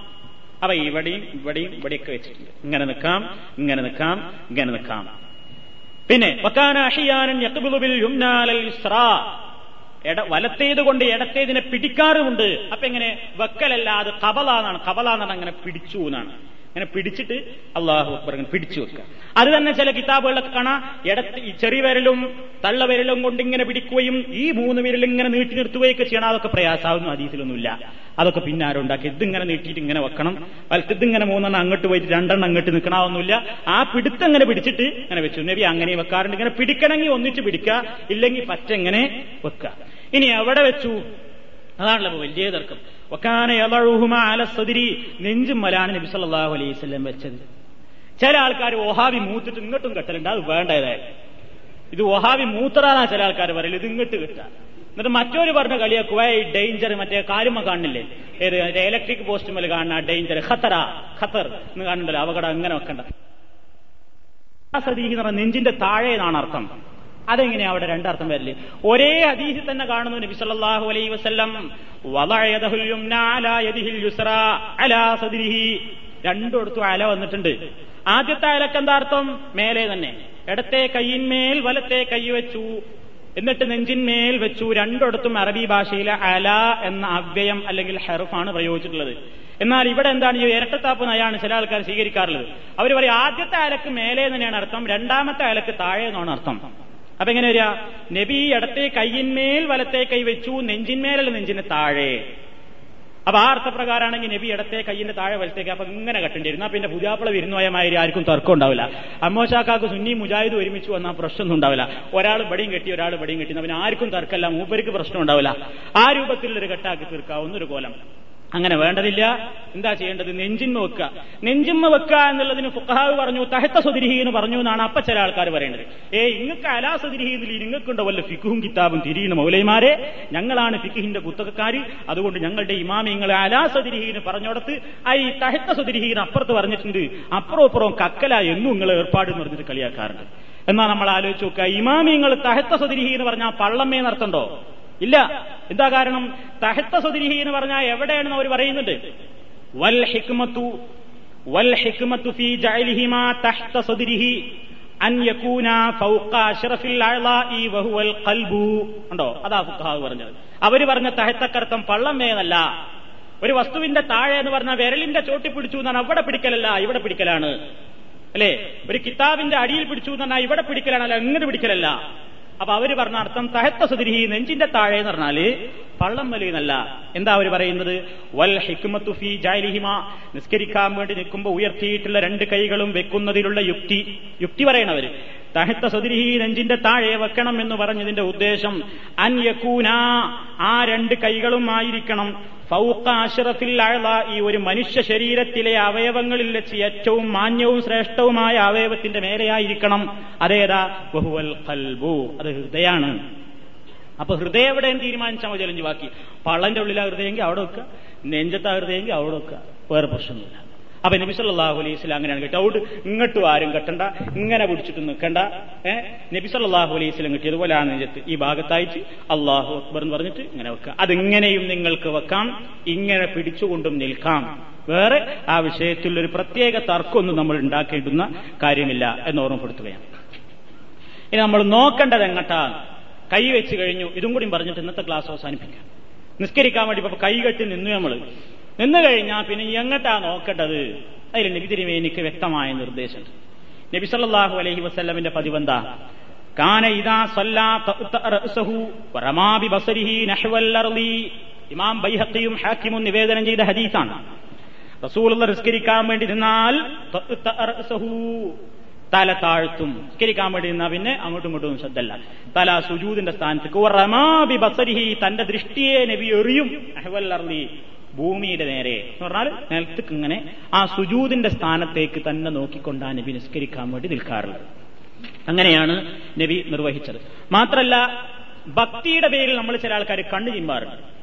അതിന് പ്രവാചക ചര്യയിൽ തെളിവില്ല. നിസ്കരിക്കാൻ വേണ്ടി നിൽക്കുമ്പോൾ കണ്ണിങ്ങനെ ചിമ്മിനെന്നാൽ കൂടുതൽ ഭക്തി നമുക്ക് ഉണ്ടാവും ചിലപ്പോൾ പക്ഷേ അത് അതിനെ സംബന്ധിച്ച് പറഞ്ഞിട്ടുള്ള ഫുക്കഹാക്കൾ തന്നെ പറഞ്ഞത് അങ്ങനെ ചെയ്യുന്നത് അനാവശ്യമായിട്ടാണെങ്കിൽ അങ്ങനെ ചെയ്യരുത്. കൈ കണ്ണു തുറന്നുകൊണ്ട് തന്നെ നിൽക്കണം. നബി അങ്ങനെയാണ് നിന്നത്. നബി കണ്ണു ചിമ്മിയിട്ടില്ല പിന്നെ നിസ്കരിക്കാൻ നിൽക്കുന്ന നമ്മുടെ മുമ്പിൽ കറാഹത്തായ വല്ല വസ്തുക്കളും നമുക്ക് ഒഴിച്ചിടാൻ പറ്റാത്തത് വല്ലതും വന്ന് പെട്ടിട്ടുണ്ടെങ്കിൽ അതിനെ പ്രതിരോധിക്കാൻ വേണ്ടി നമുക്ക് എന്ത് ചെയ്യാം? അതിലേക്ക് നോട്ടം പോകാതിരിക്കാൻ വേണ്ടി കണ്ണ് ചിമ്മാം. ആ ഒരു ലക്ഷ്യത്തിന് വേണ്ടി മാത്രം എന്നാണ് അവർ പറഞ്ഞിട്ടുള്ളത്. അതല്ലാതെ എപ്പോഴും നിസ്കരിക്കാൻ വേണ്ടി നിൽക്കുമ്പോൾ ഒരു ഭക്തിക്ക് വേണ്ടിയിട്ട് കണ്ണിങ്ങനെ ചിമ്മി നിൽക്കുക എന്നുള്ളത് ശരിയല്ല. സുജൂദിന്റെ സ്ഥാനത്തേക്ക് തന്നെ നോട്ടം ശ്രദ്ധിച്ചുകൊണ്ടാണ് പ്രവാചകൻ നിസ്കരിച്ചിട്ടുള്ളത്. പിന്നെ ആകാശത്തേക്ക് ഇങ്ങനെ നോക്കിക്കൊണ്ട് നിസ്കരിക്കുന്ന ആൾക്കാരുണ്ട്. നിസ്കരിക്കാൻ വേണ്ടി നിന്നാൽ പിന്നെ തെക്കുബീറാൻ കെട്ടിയാൽ പിന്നെ പള്ളിയിൽ വരുന്നവരും പോണോലും ഒക്കെ അവന്റെ കമ്പ്യൂട്ടറിൽ വരും. സകല മനുഷ്യന്മാരും വരും. അങ്ങോട്ട് മുന്നിലേക്ക് നോക്കി കലണ്ടറിൽ നിന്ന് എത്ര ഡേറ്റ് എന്ന് കാണും സമയം ഇപ്പൊ എത്ര ചെയ്യുന്നു കാണും ആരെങ്കിലും പേജർ ശബ്ദിച്ചിട്ടുണ്ടെങ്കിൽ ആരെടുത്തുനിന്നാ നോക്കും അവൻ അതെടുത്ത് നോക്കിയോ എന്ന് വേണമെങ്കിൽ ശ്രദ്ധിക്കും അത് ഓഫാക്കിയോ എന്ന് ശ്രദ്ധിക്കും ആരൊക്കെ വന്നത് പോയത് ഇപ്പൊ എത്ര ആൾ പോയി ഇങ്ങോട്ട് ഇടത്തോട്ടും വലത്തോട്ടും മേലോട്ട് ചിലരും ഇങ്ങനെ ഭക്തിയോണ്ട് മേലോട്ടൊക്കെ ഉയർത്തും. നബി സല്ലാഹു വസല്ലം അത് എതിർത്തിട്ടുണ്ട്. ബസരി കണ്ണിങ്ങനെ ആകാശത്തേക്ക് ഇങ്ങനെ ഉയർത്തിയിട്ട് ഇങ്ങനെ നിൽക്കുന്നത് നമ്മൾ ദ്വാ ചെയ്യുമ്പോൾ ഭക്തിക്ക് വേണ്ടിയിട്ട് ഇങ്ങനെ കാട്ടുന്നല്ലോ അത് നിസ്കാരത്തിൽ നിൽക്കുമ്പോഴും ചില ആൾക്കാർക്ക് പതിവുണ്ട് നബി അത് വിരോധിച്ചിരിക്കുകയാണ്. അങ്ങനെ ആകാശത്തേക്ക് നോക്കരുത്. അതിന്റെ ഗൗരവസരത്തിൽ നബി സല്ലല്ലാഹു അലൈഹി വസല്ലം ഇങ്ങനെ പറഞ്ഞു ലയൻ തഹിയന്ന അഖ്വാമുൻ ഇലൈഹിം നിസ്കരിക്കാൻ വേണ്ടി നിൽക്കുമ്പോൾ ആകാശത്തിലേക്ക് ഇങ്ങനെ മേലോട്ട് നോക്കുന്ന സമ്പ്രദായം ആളുകൾ അവസാനിപ്പിക്കുന്നതാണ് നല്ലത്. ലയൻ തഹിയന്ന അവർ അവസാനിപ്പിക്കട്ടെ നിർദ്ദേശം. അവസാനിപ്പിക്കട്ടെ അവരാ ഏർപ്പാട്. എന്താ കാരണം? മേലോട്ടാക്കിയ കണ്ണ് തിരിച്ചു വന്നില്ലെങ്കിലോ? അള്ളാടെ ചോദ്യം. അതങ്ങ് റാഞ്ചിപ്പോയപ്പെട്ടെങ്കിലോ നിങ്ങൾ എന്തു ചെയ്യും? മേലോട്ടാക്കിയ കൃഷ്ണമണി ഇങ്ങോട്ട് താഴോട്ട് താഴ്ത്താ വരാതിരിക്കാൻ റബ്ബിന് കഴിയും. അതുകൊണ്ട് സൂക്ഷിച്ചോളി മേപ്പോട്ട് ഇങ്ങനെ ആക്കിയ കണ്ണ് ചിലപ്പോൾ താഴത്തേക്ക് വന്നോളന്നില്ല ചിലപ്പോൾ നിങ്ങൾ നിൽക്കാരം കഴിഞ്ഞാലും ഇങ്ങനെ ഉണ്ടാവും. അതുകൊണ്ട് അങ്ങനെ ആ മേലോട്ട് നോക്കുന്ന സമ്പ്രദായം നിർത്തിയിട്ട് വിനയത്തിന്റേതായ രൂപത്തിൽ ഇങ്ങനെ തലതാഴ്ത്തി നിന്ന് സുജൂതിന്റെ സ്ഥാനത്തേക്ക് തന്നെ നോട്ടം ശ്രദ്ധിച്ചുകൊണ്ട് നിൽക്കാനാണ് നബി സല്ലല്ലാഹു അലൈഹി സ്വല്ലം പറഞ്ഞത്. ആ നൃത്തം മുതൽക്ക് നമുക്ക് സല്ലി സലാത്ത മുവദ്ദി എന്നുള്ള ഓർമ്മ വേണം. ഇതെന്റെ അവസാനത്തെ തക്ബീറായിരിക്കും എന്റെ അവസാനത്തെ വജഹത്തായിരിക്കും എന്റെ അവസാനത്തെ നിസ്കാരമായിരിക്കും എന്നൊക്കെ ചിന്തിച്ചുകൊണ്ട് ഓരോ ദിവസം നിസ്കരിക്കുമ്പോൾ എപ്പോഴായാലും നമ്മൾ മരിക്കും. ഒന്നുകിൽ ദുഹൂറിന്റെ ശേഷമായിരിക്കും മരിക്കുക. അല്ലെങ്കിൽ അസറിന്റെ ശേഷമായിരിക്കും. ഇല്ലെങ്കിൽ മകരുവിന് ശേഷമായിരിക്കും. ഇല്ലെങ്കിൽ ഇഷാക്ക് ശേഷമായിരിക്കും. ഇല്ലെങ്കിൽ സുബൈക്ക് ശേഷമായിരിക്കും.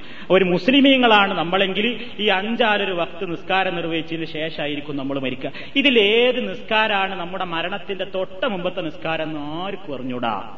നമുക്ക് ആർക്കും അറിഞ്ഞൂടാ. അതുകൊണ്ട് ഓരോരുത്തരോടും ചിന്തിക്കാൻ നബി പറയുകയാണ് ഓരോ